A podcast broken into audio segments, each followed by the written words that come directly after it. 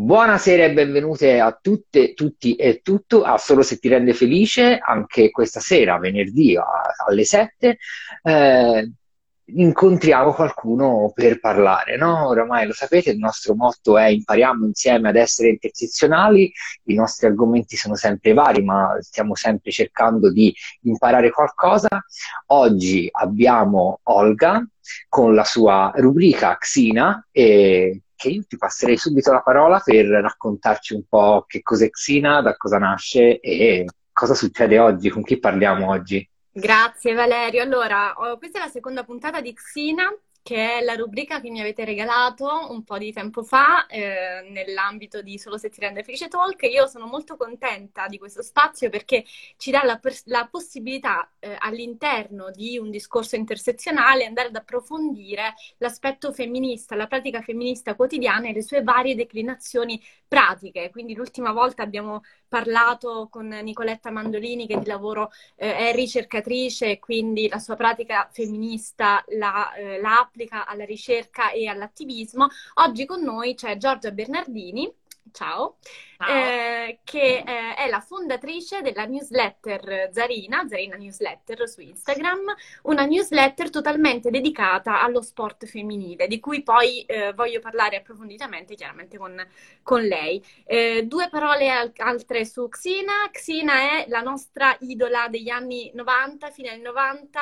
la eh, la combattente principessa guerriera che ha declinato la sua femminilità in tantissimi modi, ma soprattutto al di fuori di tutti gli stereotipi.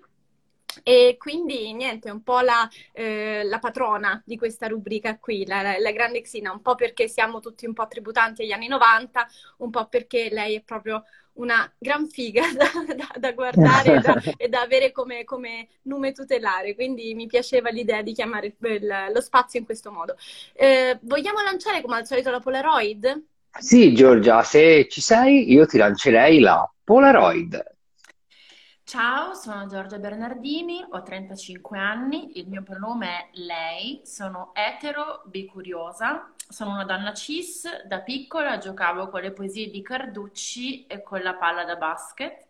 Oggi mi occupo di scrittura ficzionale e non e di sport femminile. Wow, eh, nessuno ci aveva mai detto che giocava con le poesie, questa cosa, ti devo dire la verità, subito mi incuriosisce. Que- Cosa? Raccontami, scusa, prima di partire, faccio una parentesi. Eh, in realtà, mh, quando ero molto piccola c'era questa stanza in casa nostra dove c'era il televisore, una libreria e mh, avevo questa passione per questo libro di Carducci, che era un libro in realtà molto austero, con una copertina di pelle nera e un logo dorato, con scritto giù da Carducci, e non so perché avevo questa passione totale per questo libro e quindi passavo i pomeriggi a leggere le poesie da, dal libro, insomma già in età molto piccola, chiaramente non capivo niente, però eh, è cominciata così, diciamo, secondo me, la mia passione per la scrittura. E come è arrivato Ma... poi la, la palla da basket? La palla da basket è iniziata come tutte quante le storie delle atlete della nostra età eh, perché ho accompagnato un mio compagno di classe a, ad un allenamento. Ero molto legata al mio compagno di classe e un pomeriggio dopo pranzo lui aveva questo allenamento di pallacanestro e mi ha detto guarda accompagnami, quindi io sono arrivata mi sono seduta sul muretto laterale, l'allenatore quando ha visto, io ero già molto alta da piccola, quando ha visto la mia altezza e la mia stazza, mi ha detto tu vieni, prendi la palla, mi ha messo la palla in mano e da lì poi non sono mai più uscita dal campo. Per quanti anni hai giocato mm, a basket? Ho giocato secondo me dai 9 ai 18, poi ho smesso per l'università, ho giocato un anno, poi a 22 anni, poi ho giocato qua a Berlino un anno a 31 Uh, però insomma in maniera sempre molto sporadica, continuo anche a farlo adesso nei campetti, però l'ultimo anno qui a Berlino è stato, come dire, no, poi dopo il 31, ti credo a 32 con un'altra squadra, una fine abbastanza traumatica, eh, in cui sono uscita buttando la canotta per terra eh, e lì ho capito che forse era finita la mia carriera sportiva. Però mai dire mai, eh, insomma, perché... Le, le, mm, quando si è sportive, le, parlando da sportive, insomma, mm, almeno nella mia esperienza, è un po' come una cosa che ti porti, si assopisce, poi si risveglia, è difficile proprio staccarsene, lasciare. Eh, io ho una domanda proprio per entrare a gamba tesa poi nel tema della puntata e eh, voglio un po' di genealogia di Zarina. Che cos'è questa Zarina ehm, di cui parliamo oggi e ehm, di cui spero che eh, sentiremo parlare anche eh, successivamente, no? Questa puntata sempre di più. Zarina è una newsletter sullo sport femminile che è nata appunto uh, dall'unione delle due mie passioni più grandi, che ho detto anche prima, quali erano i miei due oggetti da piccola, insomma, la scrittura e la pallacanestro, lo sport, uh, perché quando stavo scrivendo il romanzo, uh, ormai due anni e mezzo fa, mi ero resa conto che mancavano delle storie di sport femminile trattate con una, diciamo, con una prospettiva femminista in un certo senso. C'era sempre una specie di ehm, filtro di narrazione ehm, che, che, mi faceva sempre un po' storcere il naso. E quindi eh, mi sono resa conto che insomma eh, forse c'era un modo diverso di parlare dello sport. E nel frattempo eh, era un momento in cui nascevano un sacco di newsletter che adesso eh, sono nella mia casella di posta, non so, Guinea, Senza Rossetto, ehm, ce ne sono moltissime e, e da lì è nata questa cosa perché mi sono resa conto che magari c'era un modo femminista di parlare dello sport perché mi sembrava che lo sport,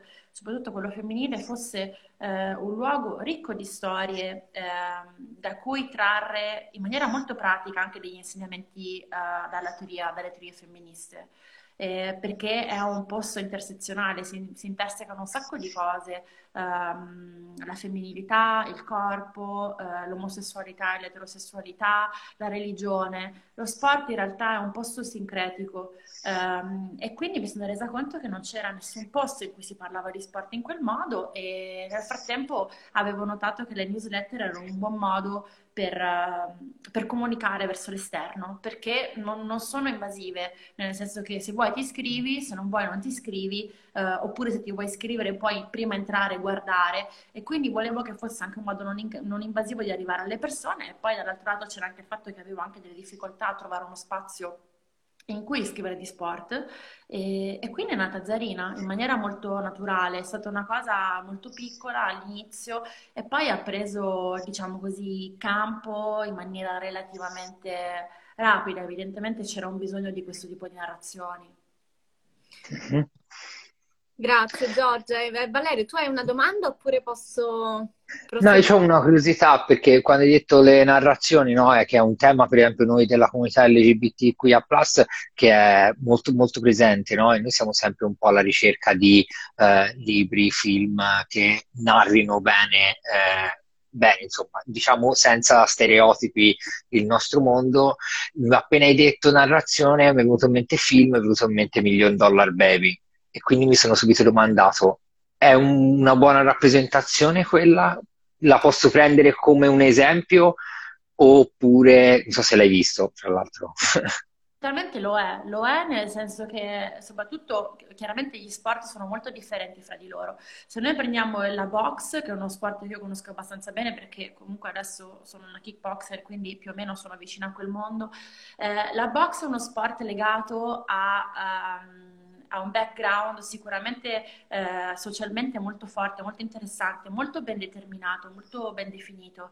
E quindi il personaggio della, della boxer che, che, lì cresce, arriva in questa palestra, gli uomini non la considerano, lei fa addirittura fatica a farsi, come dire, trovare dall'allenatore, eh, mm-hmm. è reale. E, e, io credo che sia anche reale il fatto che l'allenatore si sia appassionato a lei per una specie di riscatto con, con una storia, una, per una storia sfortunata con sua figlia. Quindi eh, credo che certe storie si verifichino soprattutto perché ci sono, come dire, del, dei non detti, delle cose che vanno riscattate. Qualche tempo fa ho intervistato Irma Testa, che è la campionessa olimpianica di, di pugilato italiana, e lei ha una storia simile con il suo maestro, il maestro Zurlo, Lucio Zurlo, che è un uomo molto più anziano di lei, um, che a un certo punto um, l'ha conosciuta perché um, Irma prendeva ripetizioni da sua moglie e, e, si è reso conto che voleva, come dire, salvarla dalla situazione sociale complessa di Torre e quindi ha cominciato ad invitarla ad andare in palestra, a fare qualsiasi cosa, cioè anche la svedese. E poi lei piano piano ha visto, eh, ha provato con la box e questa cosa qui è cresciuta. Quindi Irma dice sempre che Uh, se lei sa parlare italiano, eh, grazie alla box. Eh, Lucio Zurlo è il primo uomo a cui lei ha dichiarato di aver avuto una cotta. Quindi si creano questi rapporti eh, anche personali, sicuramente Miglior della Baby, per quanto sia una produzione cinematografica. Certamente. Sì, però è, è, molto onesta, cioè è molto è credibile, non è una roba eh, che la guardi e dici ma mh, mm, non lo so. Giorgia, io ho una domanda che in verità mi sono posta a lungo e mm, ha risuonato ancora di più leggendo una delle ultime zarine che, mm, che hai mandato, cioè eh, la newsletter incentrata su Elena Cecchini, la ciclista. E tu hai intervistato Elena Cecchini, lei tra l'altro è ehm, la compagna di Andrea Viviani e mi piace il fatto che nell'intervista l'ultima domanda fosse proprio questa, cioè la rappresentazione mediatica di questa atleta eh, nella maggior parte dei casi è stata veicolata non tanto dal suo talento, talento e, dalle sue, ehm, e dalle sue, dai suoi risultati, quanto per il fatto che è la compagna di eh, Elia Viviani. Quindi que- il fatto che tu lo abbia nominato solamente alla fine, già secondo me è una piccola rivoluzione in un contesto eh, mediatico che va in tutt'altra direzione. A un certo punto lei racconta eh, il ciclismo femminile, eh, leggo qui dai miei appunti, è più fantasioso e meno tattico, le gare sono più corte, sono più combattute, sono diverse e poi aggiunge perché noi siamo diverse. E, e, e, questa diversità dello sport femminile è una cosa che tu riscontri in tutti gli sport o in solo determinati sport. E ehm, si può parlare di un, di un femminismo fondato sulla differenza quando siamo in ambito sportivo? So che è un domandone, però me lo sono fatto spesso, soprattutto per quanto riguarda la scherma e mi interessa insomma la tua opinione più ad ampio raggio. Allora, secondo me c'è da fare una differenza, uh, allora, bisogna dire una, un, un, elemento um, che intanto screma il discorso di tantissimi problemi. Le cose di cui parliamo sono sport ad alti livelli, cioè parliamo di Serie A, di Olimpiadi, perché chiaramente eh, a livelli eh, disarticolati eh, una donna sicur- anche a box è molto più forte di un uomo che lo fa da, da due settimane nonostante fisicamente un uomo sia chiaramente più forte, però adesso io voglio parlare di un livello paritario, cioè parliamo di Serie A, di nazionali, quindi valore assoluto, lo sport in valore assoluto. Uh, secondo me um, dipende intanto dallo sport, perché uh, magari su questo puoi aiutarmi tu anche nella riflessione, però immagino che in uno sport come il fioretto, uh, in cui eh, la potenza fisica non è così ehm, fondamentale come per esempio nella box, ma c'è moltissima intelligenza, tattica, capacità di aspettare, secondo me in quei casi lì la, non c'è una differenza di tipo fisico, la differenza c'è in quanto è intelligente l'atleta che, che compie l'esecuzione, l'attacco. Um, per quanto riguarda invece sport fisici, come per esempio la box, la pallacanestro, secondo me il calcio, secondo me lì fare dei confronti è assolutamente insensato, perché gli sport che vengono messi in campo sono diversi. Poi la Champions League femminile eh, è diversa da quella maschile, ma è spettacolare in un'altra maniera. Ci sono altre cose che vengono, che vengono fuori. Quindi secondo me è una cosa da cui ci, so, ci, do, ci si dovrebbe liberare è proprio questo confronto mentale che viene sempre fatto eh, rispetto al fatto che lo sport femminile è meno spettacolare rispetto a quello maschile è diverso, spettacolare per altre cose, per altri aspetti. E questo secondo me um, è il primo, il primo punto. Uh, chiaramente sì, um, le, le, diversità ci sono, altrimenti Zarina si chiamerebbe la, la, newsletter sullo sport e non sullo sport femminile. È chiaro che questo è un momento in cui, secondo me, così come ogni volta in cui si comincia una eh, una corrente eh, che va in un'altra direzione, c'è bisogno di mettere un'etichetta che dica noi siamo, questo è diverso da questo. Quindi è per questo che Zarina è una newsletter sullo sport femminile, perché vuole dire apertamente qui si parla di questa cosa qua che da altre parti non viene parlata. Però chiaramente la speranza è che ehm, a un certo punto il bisogno di questa distinzione non ci sia più, che si dia per scontato che lo sport è lo sport. E ci sono alcuni casi perché qualche giorno fa ho intervistato Patrizia Panico, che è un'allenatrice di calcio. Lei è stata l'allenatrice della nazionale maschile giovanile ed è l'attuale allenatrice della Fiorentina Women, quindi di una squadra femminile. E lei, secondo me, è un buon esempio quando noi vogliamo pensare ad un futuro, ad un presente in cui lo sport maschile e femminile si incontrano, perché lei è il simbolo di una differenza che non c'è e questo è un altro punto. L'ultima cosa che voglio dire è che ieri sera durante la pausa di Champions League eh, su Dazon hanno dato questi piccoli corti che eh, raccontano, diciamo così, ogni città di ogni squadra che gioca alla Champions. Ieri sera era la, giorn- la serata di Göteborg e fra i diversi stacchi eh, c'è stato un momento in cui hanno raccontato dell'esistenza di queste squadre di calcio miste, composte da uomini e da donne, che stanno prendendo sempre più campo. Quindi non escludo che a un certo punto questo sport qui, chiaramente stiamo parlando del nord Europa, in cui la figura della donna ha un'altra funzione sociale, ha un'altra funzione storica, c'è uno stato sociale che, che, tutela le donne perché sono state importantissime in guerra questo è stato riconosciuto, non come in Italia che poi dopo la Costituzione sono state rimesse in cucina. Quindi chiaramente ehm, l'approccio ehm, è diverso, però ci sono delle, delle, prospettive che magari vengono sempre, tutti a Stoccolma, che magari vengono da, da, dal nord Europa, però sono correnti eh, che funzionano e che danno, come dire, un segnale rispetto al fatto che lo sport a un certo punto sarà sport, basta, fine. Su questo, se posso, eh, mi veniva, se ne parlava prima in chat con Olga, eh, del fatto no, che dici, cioè, la, la, la, figura della donna nell'Europa è diciamo, trattata diversamente. No? Mi veniva in mente che, se non sbaglio, in Italia le sportive rimangono sempre relegate al dilettantismo, sì. giusto? Sì, è così, e, è così.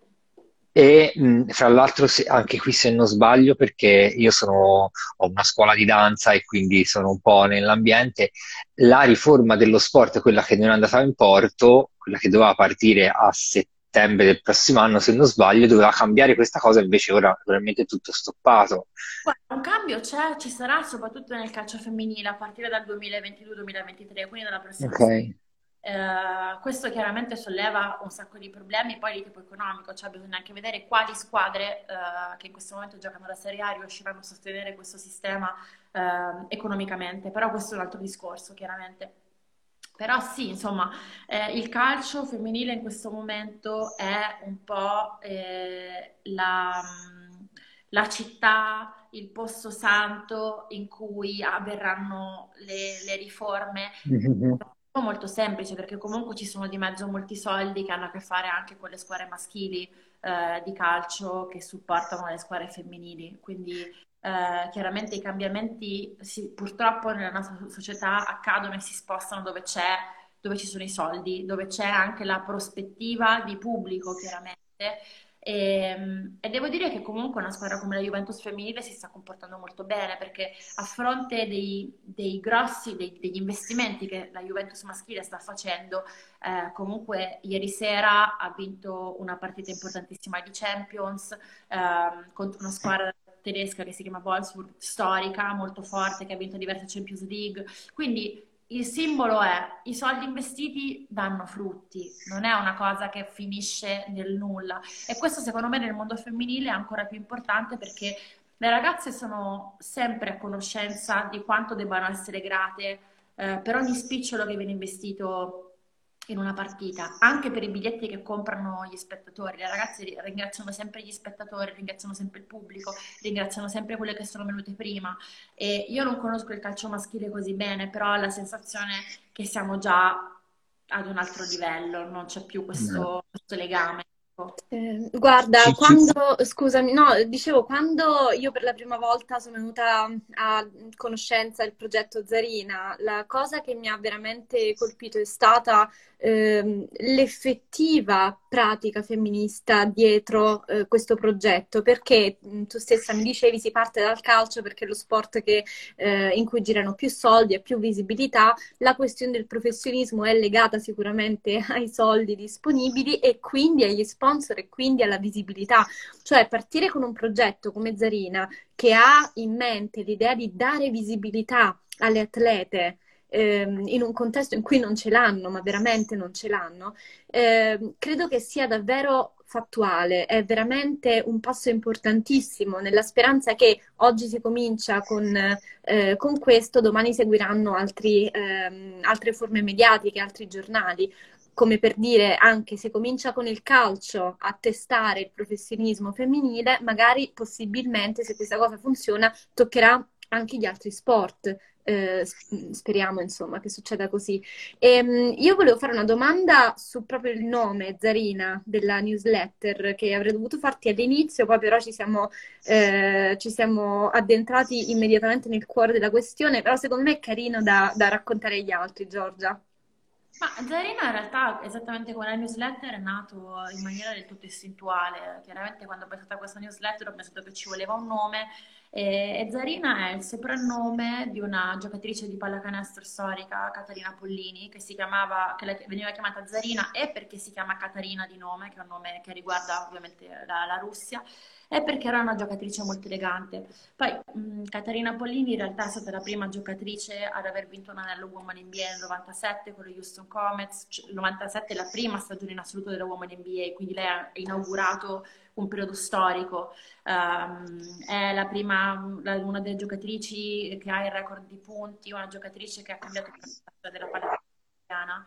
Um, e per me era un po' l'antonomasia di, uh, come dire, um, di queste, di queste donne che in campo sono elegantissime, um, che hanno um, una grazia nel movimento che non è dovuta al, fatto che siano donne, perché le grazie nel movimento ce l'hanno anche gli uomini, um, però mh, ho sempre trovato molto affascinante il, proprio la, la, forza con cui queste donne scendono in campo, perché ogni volta sembra sempre che debbano affermare di essere nel posto per cui hanno combattuto di dover essere. Questo è accaduto per esempio ieri sera anche eh, con la Juventus femminile. Loro dovevano vincere perché dovevano, come dire, avere tre punti per passare il turno, però in realtà è stata una vittoria storica sotto molti punti di vista, cioè loro hanno dimostrato eh, al pubblico che meritano di essere dove sono, di essere seguite, eh, di essere atlete forti e questa è una cosa che in questo momento non si può uscire dallo sport femminile. E, e tornando a quello che dicevi tu prima, in realtà Zarina non ha così molta visibilità. Io purtroppo, io, Zarina, non è, non è la gazzetta, non è, non è un tutto sport. Um, quello che posso fare io è, è chiaramente pochissimo, ci sono alcune persone che mi seguono, che ci seguono, che sono più di quanto io pensavo che, che sarebbero state, eh, però chiaramente poi c'è una narrazione ehm, parallela che corre sui giornali nazionali che è veramente becera. E, e quello è un problema perché quelli sono veramente i posti che raggiungono uh, i grandi numeri. Ti viene in mente qualche esempio di scivolone? Certo, certo, sicuramente la Gazzetta, il Corriere della Sera che è una giornalista che scrive donna, che scrive di sport femminile, che è, imbarazzante, cioè veramente l'anti, è l'antifemminismo, è, l'anti, è l'antidonna che scrive di qualsiasi cosa, è proprio impregnata di una serie di luoghi comuni eh, che già sono obbrobriosi in un uomo, poi in una donna non si possono sentire. Lei mi fa impazzire, veramente. Io quando leggo i suoi tweet mi mette le mani nel sangue e sono molto, molto arrabbiata per questo perché ci sono un sacco di donne, di uomini super preparati e preparate, e, e però queste persone hanno visibilità, no? E, e questo secondo me è una cosa un pochino intrattibile. Oh, quanto ti capisco. Mm, ah. Veniamo da una settimana dove un conduttore televisivo eh, dichiaratamente gay si scaglia contro il, l'aborto dicendo noi siamo contro l'aborto. Aspetta, noi chi? Aspetta un attimo. E, ti volevo fare una domanda. Uh, noi, noi, insomma io, non diciamo noi, se no qui abbiamo già capito, io ho sempre di più la sensazione che eh, in Italia, eh, parlo sempre dell'Italia, ci siano due società che vanno a due velocità e che siano come tipo due rette parallele, molto stanno virando. Cioè, proprio, cioè, come mi dicevi ora, ci sono delle persone preparate che però Mm, e fanno una narrazione, quindi facendo questa narrazione magari creano nel pubblico anche tutta una serie di, uh, di, di, di cultura che poi ti fa leggere magari la, la vita o lo sport in un certo modo, dall'altra c'è completamente un'altra roba che porta completamente, ma non vicine, proprio lontanissime. È una sensazione che c'è anche con lo sport femminile? Guarda, ehm, le federazioni sportive eh, che sono gli enti che si occupano sostanzialmente di sostenere economicamente uno sport, di, di diffondere anche il, il, verbo dello sport, sono in ritardo siderale rispetto a quello che sta accadendo nei campi da calcio. Visto, ma anche la politica, mh, quando è stato ormai due o tre settimane fa, quando c'era stata la questione del, del DDL ZAN, ehm, io ho postato una foto di una coppia di giocatrici americane con una bambina ehm, e, e, e ho citato la frase di una giornalista del manifesto che diceva sostanzialmente che il nostro Parlamento è costantemente in ritardo sulla politica che vivono le persone, sulla società. La stessa cosa accade anche nel mondo dello sport. Mm, io in questo momento mi sto occupando molto di sportive musulmane. Um, e, e, ancora in molti sport è vietato per loro, uh, diciamo così, gareggiare con l'hijab uh, perché il regolamento dice che l'hijab, il copricapo, ehm, può essere pericoloso per le avversarie. Chiaramente questa è una cosa che non ha senso, è semplicemente, come dire, una regola che, che loro non vogliono cambiare, no? E, e, questo è un po' per risponderti a quello che dicevi prima tu. C'è chiaramente un ritardo di una serie di istituzioni, fra cui metto anche il CONI, fra cui metto anche la televisione, fra cui metto anche il Parlamento, eh, in estremo ritardo rispetto a quello che stanno facendo gli sportivi e le sportive nei campi, perché ogni volta che c'è qualcosa di importante adesso accade anche dentro un campo, per esempio anche quando agli europei eh, la nazionale italiana non si è inginocchiata ehm, in simbolo, in segno di, eh, diciamo così, di stacco. Per il Black Lives Matter. Esattamente, esattamente. Quella è una cosa che ehm, è, è in ritardo totale su quello che sta accadendo. E invece le donne, per esempio, si inginocchiano anche prima delle partite di Champions, prima delle partite di campionato, dipende. Chiaramente c'è meno visibilità nel calcio femminile, quindi possono essere anche meno criticate. Però, per esempio, il calcio femminile è un posto in cui le donne, le coppie omosessuali sono tranquillamente presenti. Eh, una giocatrice della Roma che si chiama Elena Linari posta costantemente foto di lei, della sua compagna, ma ce ne sono mille. Mentre e... invece recentemente, scusami Giorgio se ti interrompo, ti ricordi avevamo discusso di quel calciatore australiano che mm-hmm. eh, aveva fatto coming out ed è il primo calciatore a farlo, se non mi sbaglio, ancora eh, in attività. Tutti quelli che tra l'altro si contano sulle dita di una mano avevano fatto lo stesso, lo avevano fatto a fine carriera, quindi c'è ancora un grande eh, tabù nel dichiararsi sì. altro rispetto alla norma che è appunto maschio bianco etero e nel mondo, del, nel mondo del, dello sport questo sembra ancora più concentrato cosa, cosa, pensi? No ma infatti io penso che lui sicuramente sia un buon esempio però voglio dire mh, cioè è anche un giocatore abbastanza sconosciuto no? Eh, chiaramente c'è bisogno di avere gesti importanti anche da persone importanti però per esempio Spatafora che è l'ex ministro dello sport eh, due settimane fa ehm, o la settimana scorsa, che tempo che fa, uh, ha dichiarato di essere omosessuale. Questa è una cosa importante, perché chiaramente questa è una cosa che resta all'interno del, del, del, uh, del contesto italiano, però mh, a, a, seguire brevemente eh, il casino che è successo in Parlamento per il, il decreto ZAN, eh, questa è una risposta forte, queste sono le risposte di cui c'è bisogno. Un uomo in politica, la politica chiaramente per noi è come uno spogliatoio di calcio, tutti quanti maschi, tutti quanti forti, tutti quanti potenti, tutti quanti avvocati, eh, chiaramente è una risposta molto forte e, e questo è, una, è, un, è un buon segno però il lavoro è ancora molto lungo, ma non tanto sui calciatori, perché loro chiaramente sono piegati a delle dinamiche eh, che hanno a che fare con le società, con gli sponsor. C'è da fare molto lavoro sul pubblico. Nelle ultime Olimpiadi c'è, stato, c'è stata una bella convergenza di come dire, spirito dei tempi, un po' di Velta Shaung e, e, poi quello che stava invece su- succedendo eh, nei palazzetti no, di, di, di, Tokyo, nei, nei, luoghi dove le gare andavano a verificarsi. Cioè, ehm, hai seguito molto le Olimpiadi con, con Zarina, insomma c'era un canale Telegram eh, in cui Zarina aggiornava su, eh, sulle imprese delle, delle varie atlete eh, di interesse. E che cosa hai notato? Come, che, che cosa è stata questa Olimpiade vista dagli occhi di Zarina? Beh, chiaramente un'Olimpiade diversa, eh, intanto perché è, è esistita, è accaduta durante un periodo pandemico, quindi non c'era, non c'era il pubblico, che chiaramente in, nelle occasioni del genere è il 50% della, del, dello spettacolo.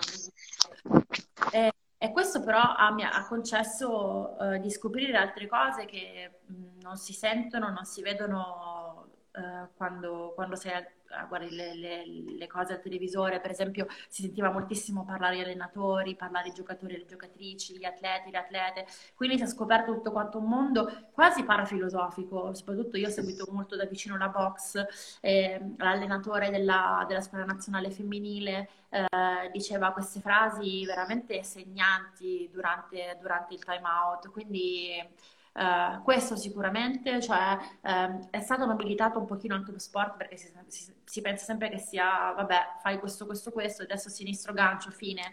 In realtà c'è una preparazione mentale grandissima che si è vista anche per esempio con l'ora ai 100 metri di Jacobs che finalmente ha detto io sono da anni eh, in terapia e mi faccio aiutare da una mental coach quindi anche lui che è un uomo eh, forte, gigante, di colore, non interamente italiano, ha fatto un'affermazione molto forte e potente che però si è potuto permettere di fare solo perché aveva vinto una medaglia d'oro. E quindi si torna un po' in quelle dinamiche degli anni 60 e 70 o anche di Black Lives Matter in cui gli atleti e le atlete americane ehm, venivano mandati alle Olimpiadi, chiaramente vincevano medaglie su medaglie perché erano molto più forti, poi tornavano a casa e ritornavano nelle dinamiche di, ehm, diciamo così, scoria di eh, schiavitù, di maltrattamento. Mm-hmm.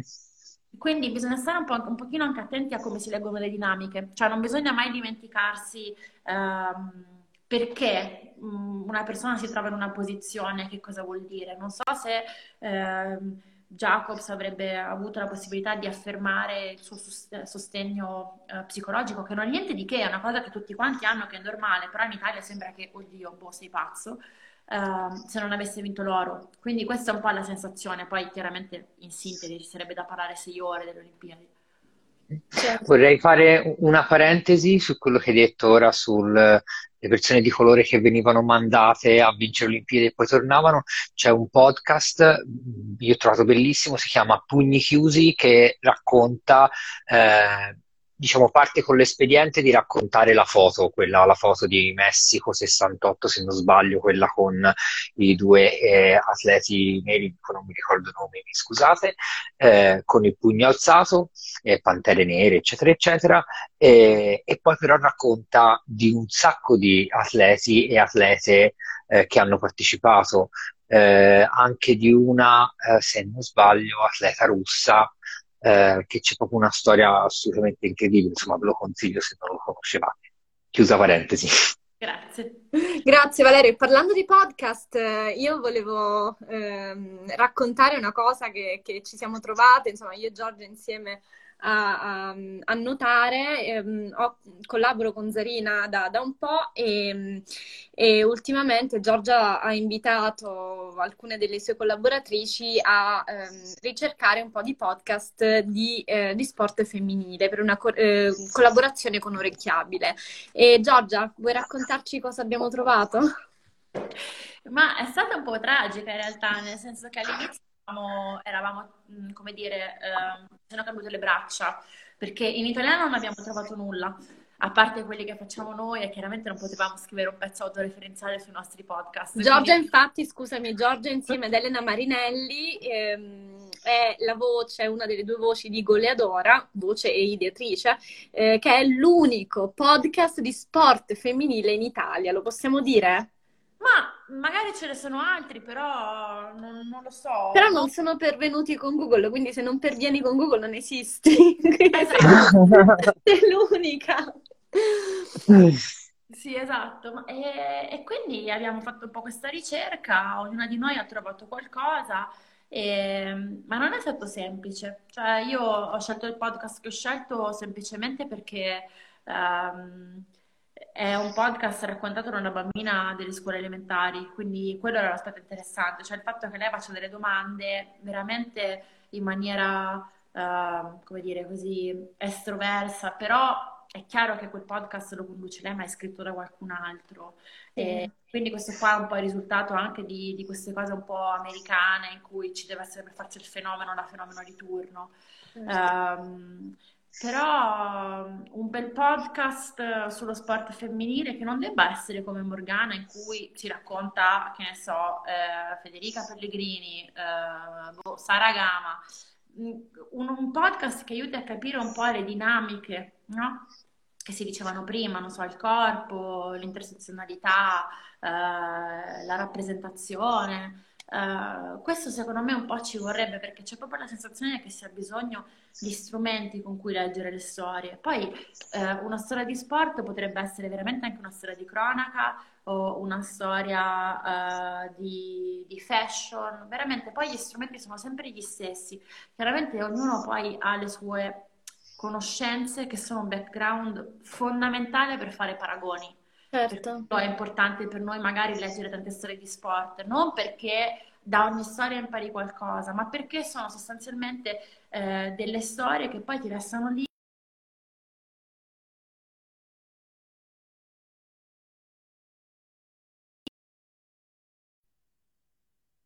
che apparentemente non c'entrano niente, però in qualche modo poi servono. Giorgia, che cosa hai imparato in eh, un anno e mezzo circa di Zarina? Eh,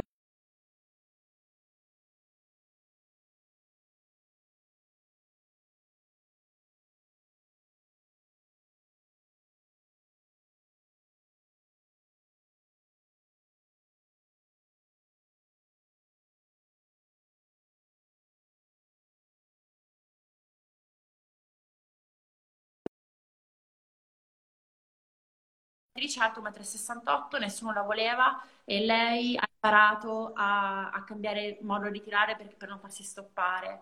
È diventata fortissima, è arrivata in NBA, la nazionale americana non la voleva e lei è passata alla nazionale russa. Con la nazionale russa ha vinto la medaglia d'argento, eh, di bronzo. Si è rotto un legamento, all'aeroporto ha conosciuto Popovic con il legamento rotto e Popovic l'ha, l'ha diciamo così, cooptata per diventare parte del suo team e adesso lei alla fine è la prima donna che ha gestito una panchina di, di, di NBA.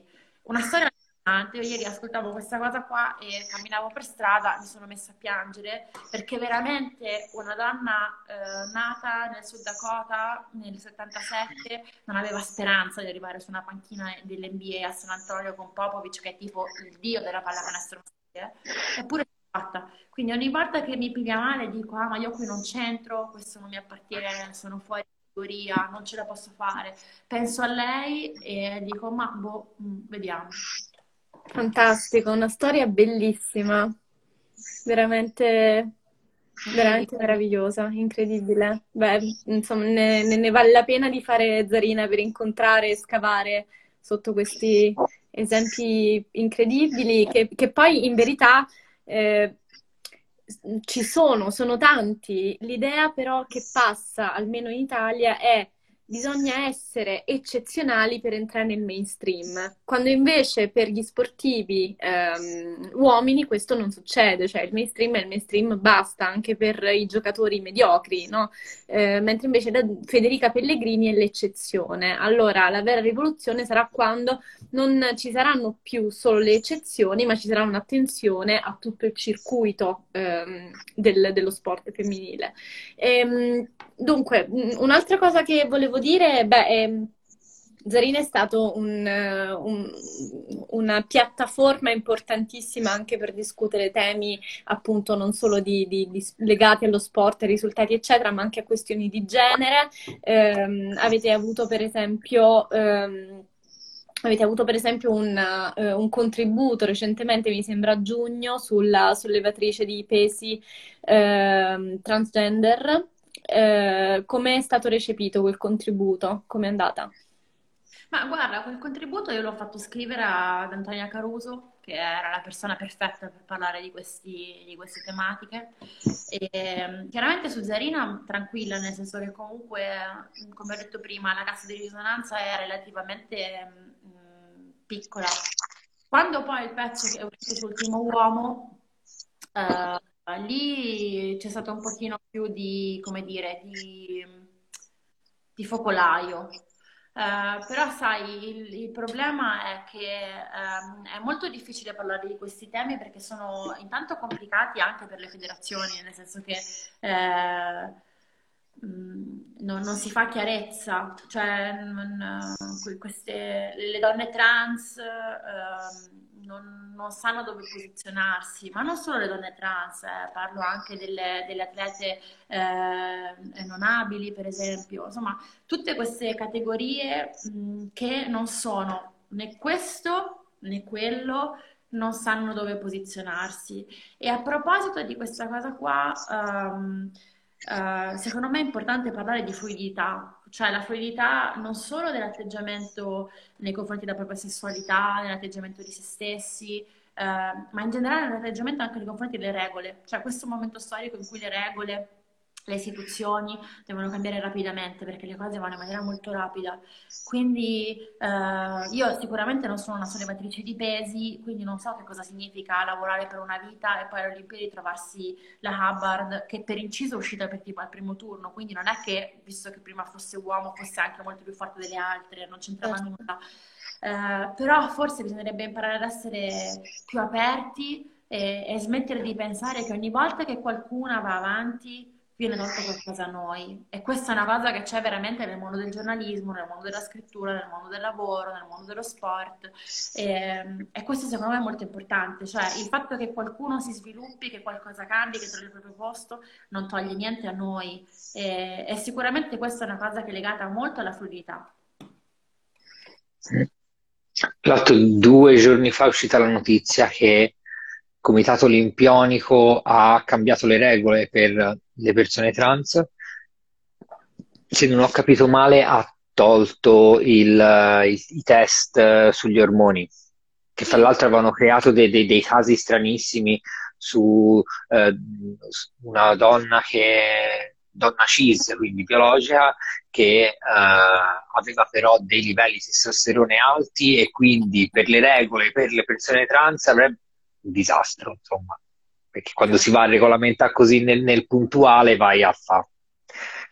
Quel caso è di una donna optometrista ehm, afroamericana fortissima, ehm, è una donna a tutti gli effetti, poi è una donna che, eh, che ehm, eh, sta con un'altra donna che, che, è lesbica, ma questo è un caso, che è gay, completamente un caso, non c'entra nulla, però è una donna mm. a tutti gli effetti, solo che era troppo forte per la categoria delle altre donne e quindi si è trovato un modo eh, in laboratorio sostanzialmente per bloccarla. E questo secondo me è il problema di quando si parla di queste tematiche, cioè eh, infatti il pezzo di Antonia eh, sulla prima atleta trans Uh, non era molto di opinione, perché chiaramente settare un'opinione su questi argomenti, anche per una donna trans, è molto complicato, cioè bisogna un attimo capire eh, noi stessi, noi stessi in che, in che, posizione ci si trova. Il suo pezzo era veramente di, ehm, di sintesi rispetto a quali sono eh, gli elementi secondo i quali una donna trans può partecipare alle Olimpiadi nella categoria femminile.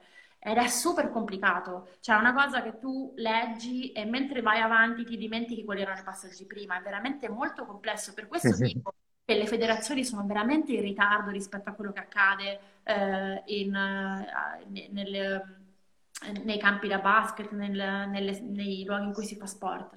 Perché uh, settare queste regole e chiudersi così significa lasciare fuori una fetta enorme di persone uh, che non sanno dove mettersi quando si tratta di fare qualcosa. In questo caso si parla di sport, ma si può parlare di maternità, si può parlare anche di appartenenza a gruppi um, e chiaramente questa è una tematica uh, che deve essere affrontata, che viene già affrontata per esempio anche molto in letteratura, no? soprattutto per quanto riguarda la sessualità.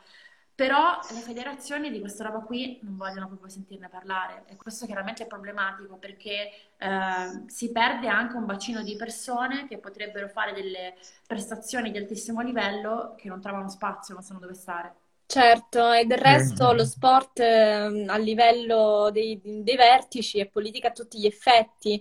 Eh, parlando della questione di maternità, io sono molto molto orgogliosa della Federazione Italiana Scherma che ehm, ha ehm, ha, ha, deciso di eh, aiutare le loro atlete fortissime, atlete eh, veramente, veramente di punta a livello internazionale, a congelare i propri punti ehm, delle gare internazionali ehm, prematernità, cioè quando loro escono dalla maternità ritornano con lo stesso punteggio e questo è fondamentale per, mm, per essere competitive anche dopo eh, una fase di, ehm, così, di allontanamento dalla, dalle pedane.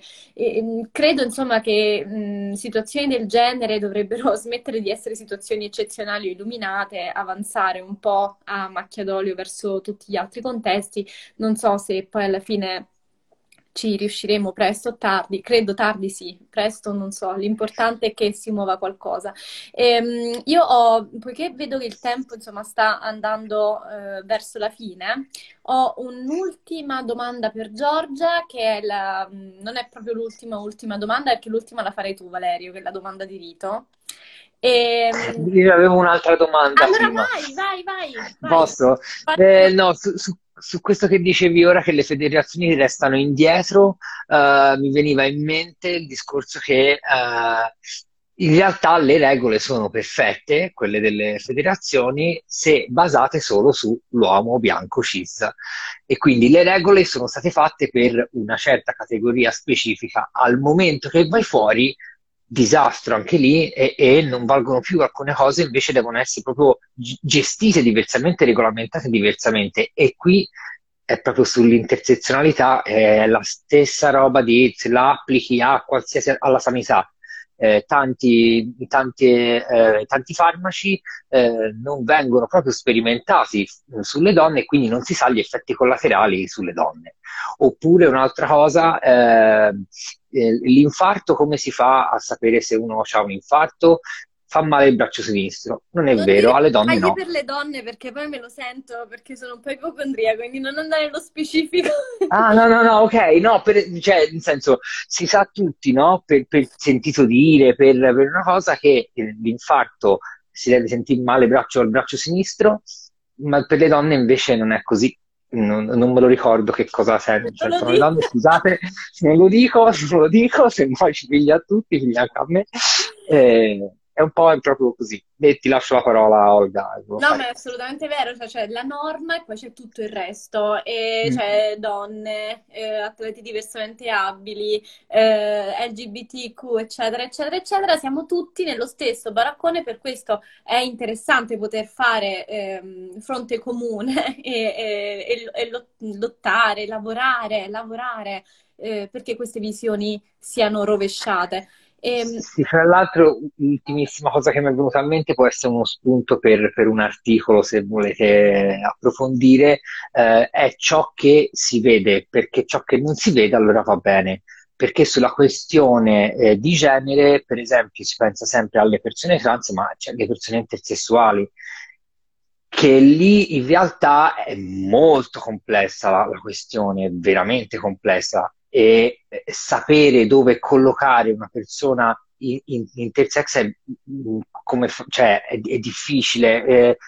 E questa persona neanche si vuole collocare, e questa è la cosa, la cosa importante. Cioè, eh, esatto. Eh, volte, eh, questo è motivo, uno dei motivi per cui all'inizio ho detto io sono eterosessuale e bicuriosa. Perché ho detto che sono bicuriosa? Perché in passato ho avuto anche delle esperienze con delle donne, mh, mm, molto lontane nel tempo, Um, non, in questo momento sono, sono, eterosessuale, ma non escludo che ci sia un'altra, un'altra, esperienza nella mia vita con un'altra donna. Questo secondo me è un aspetto molto importante, cioè accettare che le decisioni non sono poi eh, inflitte, poi, non, non sono scritte nel, nel, marmo, cioè le cose possono cambiare.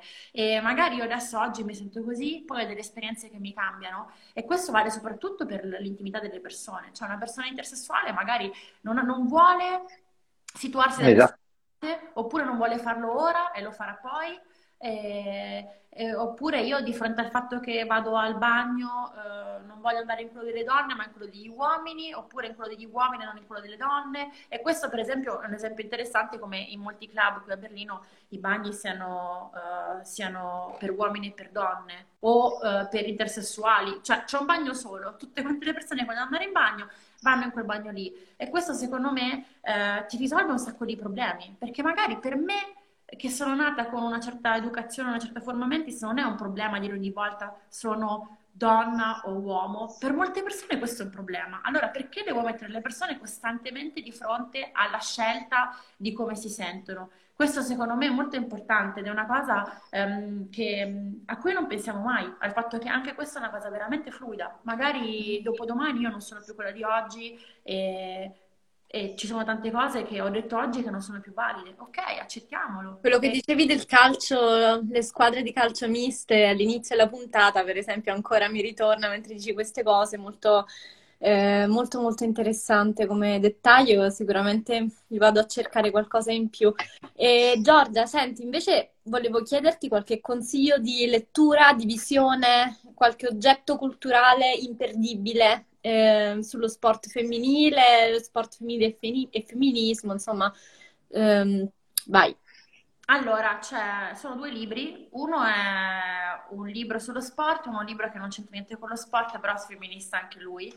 Um, il primo libro sullo sport è One Life, che è la, l'autobiografia di Megan Rapino, Uh, Mega Rapino è un simbolo uh, del calcio femminile, della comunità uh, eh, LGBT, um, ehm, è una donna attiva politicamente, è una pluricampionessa mondiale olimpionica di calcio. E, e, in quel libro lei si mette completamente a nudo e raccoglie, racconta moltissime cose della sua vita a partire dal fatto che avesse da piccola una relazione molto stretta con suo fratello, eh, che eh, però poi è finito in carcere eh, per consumo di droga eh, molto pesante. Suo fratello era a un certo punto anche ero- eroinomane, è finito in carcere, è diventato eh, un suprematista bianco, insomma una, una, persona super interessante. E lei, nonostante sia quella che si prende le, le battaglie contro Trump, ha raccontato queste cose senza nessun problema eh, ha raccontato tutto, tutto quanto nero su bianco e questo secondo me è ehm, un insegnamento di quanto a volte noi ci vergogniamo eh, per le cose che ci accadono attorno come se fosse nostra responsabilità, eh, quando in realtà le cose non sono così. Cioè il fatto che lei avesse un fratello ehm, eh, complicato eh, non toglie il fatto che lui comunque sia ancora oggi il suo modello della stessa giocatrice, della stessa donna che prende la questione con Trump e poi gli fa due gol in faccia. Quindi questo secondo me è un grande insegnamento. Primo, poi il libro va letto per mille motivi, però questo diciamo è il primo. L'altro libro che consiglio è eh, un romanzo di Renata Viganò che si chiama L'Agnese va a morire, ehm, è un romanzo credo del 49 ehm, che racconta di questa donna Agnese appunto che è una staffetta che si unisce a, ai partigiani eh, perché i tedeschi le hanno ucciso il marito eh, e lei si trasforma sostanzialmente da, da, donna silenziosa, molto chiusa, in una specie di mamma per questi ragazzi e viene anche maltrattata molto spesso, presa proprio a pesci in faccia, la trattano malissimo perché è vecchia, perché è brutta, perché è una donna, eh, però lei in realtà è un po' il, il perno su cui questo gruppo di uomini eh, si basa. Quando, torna, quando la sera tornano a casa e parlano con lei, oppure lei gli serve un cibo caldo, lei per loro è veramente un punto fermo e, ehm, ed è anche il simbolo di una donna che per amore, per un uomo, per un figlio, per un animale, eh, può diventare qualsiasi cosa, anche una combattente col, col mitra in mano. Quindi questo secondo me è interessantissimo. Grazie Giorgia, grazie. E, grazie. Mm, Valerio, vuoi andare con la domanda di rito? La domanda finale è che cosa fai oggi per essere felice, Giorgia? Oggi in generale o oggi ora?